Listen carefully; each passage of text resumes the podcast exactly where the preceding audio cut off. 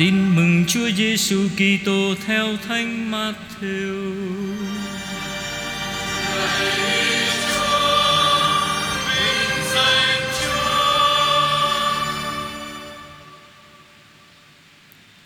Khi ấy, Đức Giêsu nói với các môn đệ rằng, Anh em đừng tưởng Thầy đến để bãi bỏ luật Mô-sê Hoặc lời các ngôn sứ Thầy đến không phải là để bãi bỏ, Nhưng là để kiện toàn. Vì Thầy bảo thật, anh em, Trước khi trời đất qua đi, Thì một chấm một phết trong lệ luật Cũng sẽ không qua đi Cho đến khi mọi sự được hoàn thành. Vậy ai bãi bỏ dù chỉ là một trong những điều răn nhỏ nhất ấy, Và dạy người ta làm như thế Thì sẽ bị gọi là kẻ nhỏ nhất trong nước trời. Còn ai tuân hành và dạy làm như thế Thì sẽ được gọi là lớn trong nước trời. Vậy thầy bảo cho anh em biết, Nếu anh em không ăn ở công chính hơn các kinh sư và người Pharisêu Thì sẽ chẳng được vào nước trời. Anh em đã nghe luật dạy người xưa rằng, Chớ giết người, Ai giết người thì đáng bị đưa ra tòa. Còn thầy thầy bảo cho anh em biết Bất cứ ai giận anh em mình Thì đáng bị đưa ra tòa. Ai mắng anh em mình là đồ ngốc Thì đáng bị đưa ra trước thượng hội đồng. Còn ai chửi anh em mình là quân phản đạo Thì đáng bị lửa hỏa ngục thiêu đốt. Vậy nếu khi anh sắp dâng lễ vật trước bàn thờ Mà sực nhớ có người anh em đang có chuyện bất bình với anh Thì hãy để của lễ lại đó trước bàn thờ. Đi làm hòa với người anh em ấy đã, Rồi trở lại dâng lễ vật của mình. Anh hãy mau mau dàn xếp với đối phương Khi còn đang trên đường đi với người ấy tới cửa công, Kẻo người ấy nộp anh cho quan tòa. Quan tòa lại giao anh cho thuộc hạ và anh sẽ bị tống ngục. Thầy bảo thật cho anh biết, Anh sẽ không ra khỏi đó Trước khi trả hết đồng xu cuối cùng. Anh em đã nghe luật dạy rằng Chớ ngoại tình, Còn thầy thầy bảo cho anh em biết, Bất cứ ai nhìn người phụ nữ mà thèm muốn Thì trong lòng đã ngoại tình với người ấy rồi. Nếu mắt phải của anh làm cớ cho anh sa ngã Thì hãy móc mà ném đi, vì thảm mất một phần thân thể, Còn hơn là toàn thân bị ném vào hỏa ngục. Nếu tay phải của anh Làm cớ cho anh sa ngã, Thì hãy chặt mà ném đi. Vì thà mất một phần thân thể, Còn hơn là toàn thân phải xa hỏa ngục. Luật còn dạy rằng, Ai rẫy vợ Thì phải cho vợ chứng thư ly dị. Còn thầy thầy bảo cho anh em biết, Ngoại trừ trường hợp hôn nhân bất hợp pháp Bất cứ ai rẫy vợ là đẩy vợ đến chỗ ngoại tình, Và ai cưới người đàn bà bị rẫy Thì cũng phạm tội ngoại tình. Anh em còn nghe luật dạy người xưa rằng, Chớ bội thề, Nhưng hãy trọn lời thề với Đức Chúa. Còn thầy thầy bảo cho anh em biết, Đừng thề chi cả, Đừng chỉ trời mà thề, Vì trời là ngai Thiên Chúa. Đừng chỉ đất mà thề vì đất là bệ dưới chân người. Đừng chỉ Jerusalem mà thề, Vì đó là thành của đức vua cao cả. Đừng chỉ lên đầu mà thề, Vì anh không thể làm cho một sợi tóc hóa trắng hay đen được. Nhưng hễ có thì phải nói có, Không thì phải nói không. Thêm thắt điều gì là do ác quỷ. Đó là lời Chúa.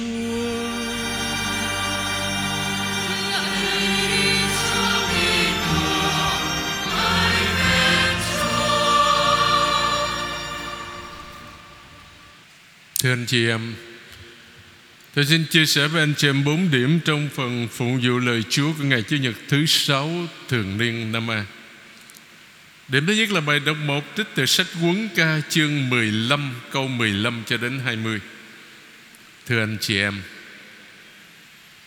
bài đọc 1 hôm nay trích từ sách Quấn ca của ông Ben Sira, một thân hào ở Jerusalem, Một kinh sư từ thở thiếu thời Đã tỏ ra tha thiết Mến yêu và miệt mài với luật mô Một con người luôn ưu tư Về tiền đồ của do Thái giáo và muốn đối phó với nguy cơ Hy Lạp Một cách lâu bền và hữu hiệu.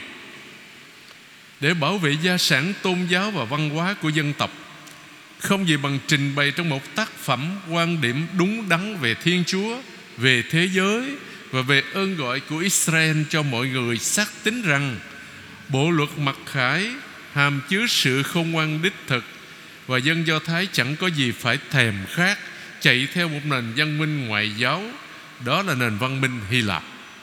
Và đó cũng là mục tiêu mà ông Ben Sira nhắm tới khi viết sách quấn ca mà chúng ta vừa nghe trong bài đọc 1 Điểm thứ hai, Trở lại bài đọc 1 Hôm nay đó ông Ben Sira mời chúng ta suy nghĩ Về sự tự do của con người Chúng ta với ba điểm sau đây. Thứ nhất, Cái xấu nó ở bên ngoài con người, anh chị em. Thứ hai, Con người được tự do chọn lựa làm điều tốt hay làm điều xấu và thứ ba, Chọn điều tốt cũng là chọn hạnh phúc cho bản thân của mình Thứ nhất, Cái xấu ở bên ngoài con người. Nghĩa là cái xấu không có thuộc bản tính tự nhiên của con người chúng ta. Đó là một tin vui trọng đại. Vì nếu cái xấu thuộc bản tính tự nhiên của con người chúng ta đó, Thì chúng ta không có một chút hy vọng nào để được cứu độ hết. Vì chúng ta không bao giờ có thể diệt trừ cái xấu được, Như là quan niệm của người Babylon chẳng hạn. Trái lại. Thánh kinh lạc quan hơn, Quả quyết cái xấu ở bên ngoài con người. Thiên Chúa không có làm nên cái xấu và không thúc đẩy chúng ta làm điều xấu. Do đó người không chịu trách nhiệm về cái xấu mà chúng ta đã làm. Đó là ý nghĩa của câu cuối cùng trong bài đọc một mà chúng ta vừa nghe. Chúa không truyền cho ai ăn ở thất đức, Cũng không cho phép ai phạm tội. Vài câu trước bài đọc một hôm nay đó Ông Ben Sira viết như thế này Con đừng nói, Tại Đức Chúa mà tôi phạm tội Đừng nói, chính người làm cho tôi lầm đường lạc lối nếu Thiên Chúa tạo dựng nên Adam là một sinh vật vừa có phần tốt, vừa có phần xấu, như người Babylon họ tưởng tượng đó, thì cái xấu là thành phần trong bản tính của chúng ta. Nhưng Thiên Chúa chỉ là tình yêu và cái xấu hoàn toàn xa lạ với người. Câu chuyện sa ngã của hai ông bà nguyên tổ Adam và Eva mà sách sáng thế kể lại được viết nhằm giúp cho mọi người hiểu rằng cái xấu ở bên ngoài con người bởi vì nó được ma quỷ dưới hình con rắn đưa vào và lan tràn khắp thế gian kể thì con, khi con người không còn tin Thiên Chúa nữa. Ta tìm thấy một lời quả quyết tương tự trong thư Jakob khi bị cám dỗ đừng có ai nói tôi bị Thiên Chúa cám dỗ vì Thiên Chúa không thể bị cám dỗ làm điều xấu và chính người cũng không có cám dỗ ai hết. Hay nói cách khác, cái xấu hoàn toàn xa lạ với Thiên Chúa. Người không thể thúc đẩy bất cứ ai phạm tội hết. Nhưng mỗi người có bị cám dỗ là do dục vọng của mình lôi cuốn Và dùng mồi mà bắt. Điểm thứ hai, Con người được tự do lựa chọn cái xấu và cái tốt, thưa anh chị em. Chúa luôn luôn tôn trọng tự do của con người chúng ta. Dân Israel dần dần mới hiểu được điều này Nhưng trong Thánh Kinh thì rất rõ ràng ngay từ đầu rồi. Thiên Chúa tạo dựng nên con người tự do để cho sự xác tín này lớn dần nơi dân tộc Israel. Họ cần phải trải nghiệm hành động giải thoát của Thiên Chúa qua nhiều giai đoạn trong lịch sử của họ. Khởi đầu là kinh nghiệm giải thoát của ách nô lệ Ai Cập. Mà vào đêm thứ bảy vọng phục sinh á, Chúng ta đều tưởng niệm việc này. Cách riêng trong bài đọc trích sách xuất hành chương 15 Tất cả niềm tin của Israel đều phát sinh từ kinh nghiệm lịch sử này Thiên Chúa là đấng giải thoát Và dần dần người ta hiểu rằng điều này, cái điều mà ngày hôm nay ta hiểu biết đó, đã có ngay từ lúc Chúa sáng tạo vũ trụ càng khôn và con người. Vì thế ta có thể kết luận rằng Thiên Chúa tạo dựng con người tự do. Để hướng dẫn con người trong việc chọn lựa Thiên Chúa đã ban cho lề luật của người, Sách đệ nhị luật nhấn mạnh, Quả thế mệnh lệnh tôi truyền cho anh em hôm nay đây, Không vượt quá sức lực hay ngoài tầm tay của anh em. Mệnh lệnh đó không ở trên trời, Khiến anh em phải nói, Ai sẽ lên trời lấy xuống cho chúng tôi Và nói cho chúng tôi nghe Để chúng tôi đem ra thực hành Mệnh lệnh đó cũng không ở bên kia biển Khiến anh em phải nói, Ai sẽ sang bên kia biển lấy về cho chúng tôi Và nói cho chúng tôi nghe, Để chúng tôi đem ra thực hành? Thật vậy, Lời đó ở rất gần anh em, Ngay trong miệng, Ngay trong lòng anh em, Để anh em đem ra thực hành. Để như luật chương 30 câu 11 cho đến câu 14 Thứ ba, Chọn điều tốt là chọn hạnh phúc cho chính bản thân mình đó anh chị em. Ta đọc lại bản văn. Trước mặt con người là cửa sinh, cửa tử Ai thích gì sẽ được cái đó. Trước mặt con người đã đặt lửa và nước. Con muốn gì, hãy đưa tay ra lấy. Hay nói cách khác, Khi trung thành với thiên chí Thì con người sẽ tìm được hạnh phúc thật. Còn khi xa lìa thiên chúa Thì sớm hay muộn gì con người cũng sẽ gặp bất hạnh thôi. Ta có thể nói một cách cụ thể Là con người thường xuyên đứng trước một ngã tư. Mỗi người chúng ta đó. Hai con đường mở ra trước họ Một con đường dẫn đến sự sáng Niềm vui, sự sống. Phúc cho ai đi theo con đường này? Con đường khác là con đường của đêm đen Của tối tâm Chỉ mang lại buồn phiền và chết chóc. Vô phúc cho những ai chạy theo con đường lầm lạc đó. Chúng ta nhớ lại câu chuyện của ông Adam và bà Eva Trong vườn Eden xưa. Việc chọn lựa sai lầm Dẫn đến chỗ diệt vong từ anh chị em. Chủ đề hai con đường thường được triển khai trong thánh kinh, cách riêng trong sách đệ nhị luật. Coi đây, hôm nay tôi đưa ra cho anh em nha. Hoặc là được sống được hạnh phúc, hoặc là phải chết bị tai họa. Hôm nay tôi truyền cho anh em phải yêu mến đức chúa, thiên chúa của anh em, đi theo đường lối của người và tuân giữ các mệnh lệnh thánh chỉ của người để anh em được sống. Anh em hãy chọn sống để anh em và dòng dõi anh em được sống. Nghĩa là hãy yêu mến đức chúa, thiên chúa của anh em nghe tiếng người và gắn bó với người. Dứt khoát, không bao giờ chúng ta là tù nhân, ngay cả sau khi chúng ta có những chọn lựa không phù hợp. Vì qua bí tích thánh tẩy, tức là bí tích rửa tội đó anh chị em, chúng ta được kép vào Đức Giêsu Kitô là đấng luôn ban ơn trợ giúp để chúng ta trở lại đường ngay nẻo chính. Bởi đó ta gọi người là đấng cứu độ, có nghĩa là đấng giải thoát ta khỏi vòng cương tỏa của tội lỗi. Là những người đã lãnh nhận bí tích thánh tẩy Chúng ta được Chúa Giêsu Kitô ban thêm sức mạnh tinh thần để sống cuộc đời ngay thẳng, đẹp lòng Chúa từ anh chị em. Chúng ta bước sang điểm thứ hai Đáp ca Thánh Vịnh 118 Mà chúng ta vừa nghe một ca viên hát Hoàn toàn là một tiếng dội của bài đọc một Trích từ sách quấn ca. Thánh Vịnh chính là suy niệm kéo dài của bài đọc một đấy. Ý tưởng chính được triển khai là nhân loại chỉ tìm được hạnh phúc Khi đặt trọn niềm tin vào Chúa và tuân giữ các điều răn của người. Nỗi bất hạnh và cái chết sẽ tóm lấy con người, ngay khi họ không còn tin tưởng nữa, tin tưởng Chúa nữa. Nghi ngờ Chúa và các điều răn của người là bước vào một con đường không có lối thoát, dẫn đến sự diệt vong. Đó là trường hợp của ông Adam và bà Eva. Mà sách sáng thế đã kể lại. Trong thánh vịnh, chúng ta vừa nghe đó, ta thấy lại chủ đề hai con đường mà bài đọc một đã đề cập. Hai con đường luôn mở ra trước mắt chúng ta. Một con đường dẫn ta tới hạnh phúc Một con đường đưa ta tới bất hạnh. Theo Thánh Vịnh 118 đó, Hạnh phúc thì rất đơn giản thôi anh chị em. Đối với một người tín hữu như chúng ta nè Con đường chắc chắn dẫn tới hạnh phúc là tuân giữ lệ luật của Chúa. Hạnh phúc thay ai sống đời hoàn thiện Biết noi theo luật pháp Chúa Trời. Người tín hữu cảm thấy hạnh phúc khi trung thành tuân giữ các điều răn của Chúa đây là điều mà Thánh Vịnh 118 muốn nói với mỗi người chúng ta. Chúng ta cần lưu ý rằng Không phải tới lúc có tân ước Thì người ta mới biết Thiên Chúa là tình yêu. Và lề luật không có gì khác hơn Là dẫn đưa con người đi trên con đường tình yêu đó. Toàn bộ Thánh Kinh là bài học về sự, Về việc tập sự của dân Thiên Chúa Để sống tình yêu này. Sách đệ như luật nói, Hãy nghe đây, hỡi Israel, Đức Chúa Thiên Chúa chúng ta là Thiên Chúa duy nhất. Hãy yêu mến Đức Chúa, Thiên Chúa của anh em. Hết lòng, hết dạ Hết sức anh em. Và sách Lê Vi tiếp tục, Ngươi phải yêu đồng loại như chính mình. Sau này Chúa Giêsu ráp hai điều răng này thành một, Đã làm mến Chúa Thì phải yêu người. Có thể nói người đã tóm tắt lề luật của do Thái giáo. Chúng ta bước sang điểm thứ ba. Bài đọc hai trích từ thư thứ nhất của Thánh Phaolô Tông Đồ gửi tín hữu Cô Đinh Tô chương 2 câu 6 cho đến câu 10 Thưa anh chị em Chủ nhật tuần trước đó Thánh Phaolô đối chọi sự khôn ngoan của loài người với sự khôn ngoan của Thiên Chúa. Hôm nay Thánh Phaolô tiếp tục triển khai chủ đề này với một ý tưởng mới.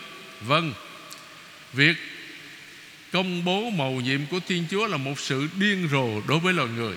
Nhưng qua đó Thánh Phaolô muốn đề cập đến một sự khôn ngoan cao quý hơn, đó là sự khôn ngoan của Thiên Chúa. Điều chúng tôi giảng dạy cho các tín hữu trưởng thành đó là một lẽ khôn ngoan nhưng không phải là lẽ khôn ngoan của thế gian. Trái lại chúng tôi giảng dạy lẽ khôn ngoan nhiệm màu của Thiên Chúa. Do đó chúng ta phải chọn lựa sống theo sự khôn ngoan của thế gian, sống theo tinh thần thế gian hay sống theo sự khôn ngoan của Thiên Chúa. Hai sự khôn ngoan này hoàn toàn đối lập nhau Ta tìm thấy chủ đề này trong bài đọc một trích từ sách Quấn Ca và Thánh Định 118 Chủ đề hai con đường về hai con đường đấy. Con người chúng ta đứng trước ngã tư của hai con đường Và phải chọn lựa đường đi thích hợp. Một con đường dẫn tới sự sống, Dẫn đến ánh sáng, Dẫn đến hạnh phúc.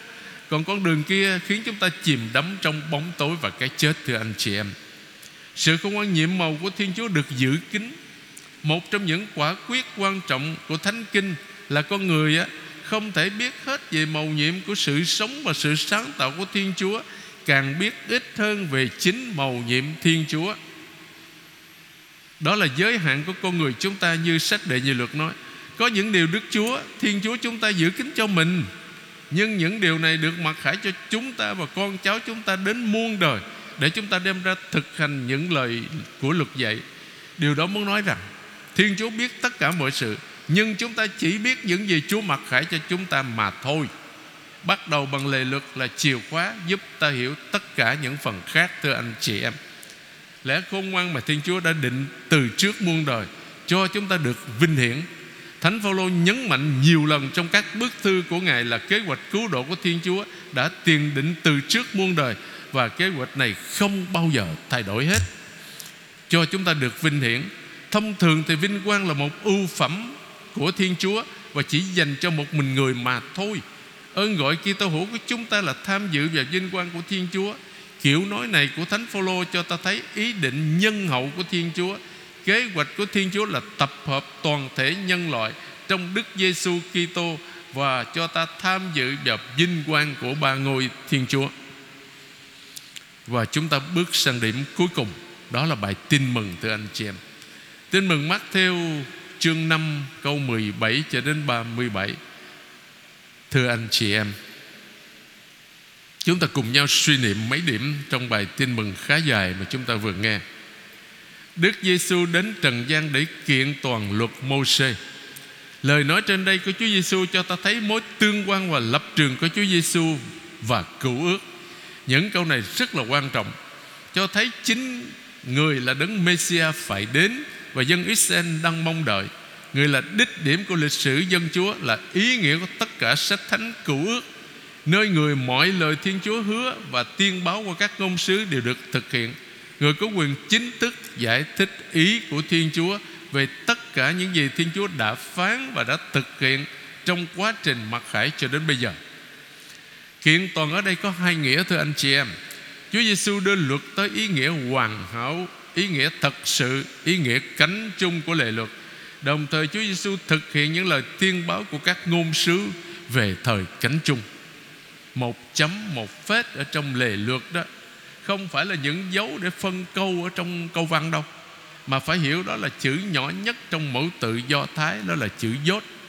Và những nét nhỏ như cái chấm đó, để phân biệt chữ này với chữ khác, Chúa Giêsu dùng hình ảnh này để nói lên tầm quan trọng đích thực của mọi lề luật. Tại sao? Vì đó là ý muốn của Thiên Chúa. Mà đã là ý muốn của Thiên Chúa Thì không có gì là nhỏ bé là tầm thường hết, Thưa anh chị em. Nếu anh em không ăn ở công chính hơn các kinh sư và người pha siêu đó, Trước hết phải hiểu công chính là do tin vào Chúa Giêsu Nghĩa là ơn Chúa. Sau đó mới nói đến ăn ở theo lòng tin đó, Nghĩa là nghĩa, cái nghĩa luân lý và đạo đức. Không phải chỉ tránh sống đạo hình thức kiểu các kinh sư và nhóm pha ri siêu mà hơn nữa.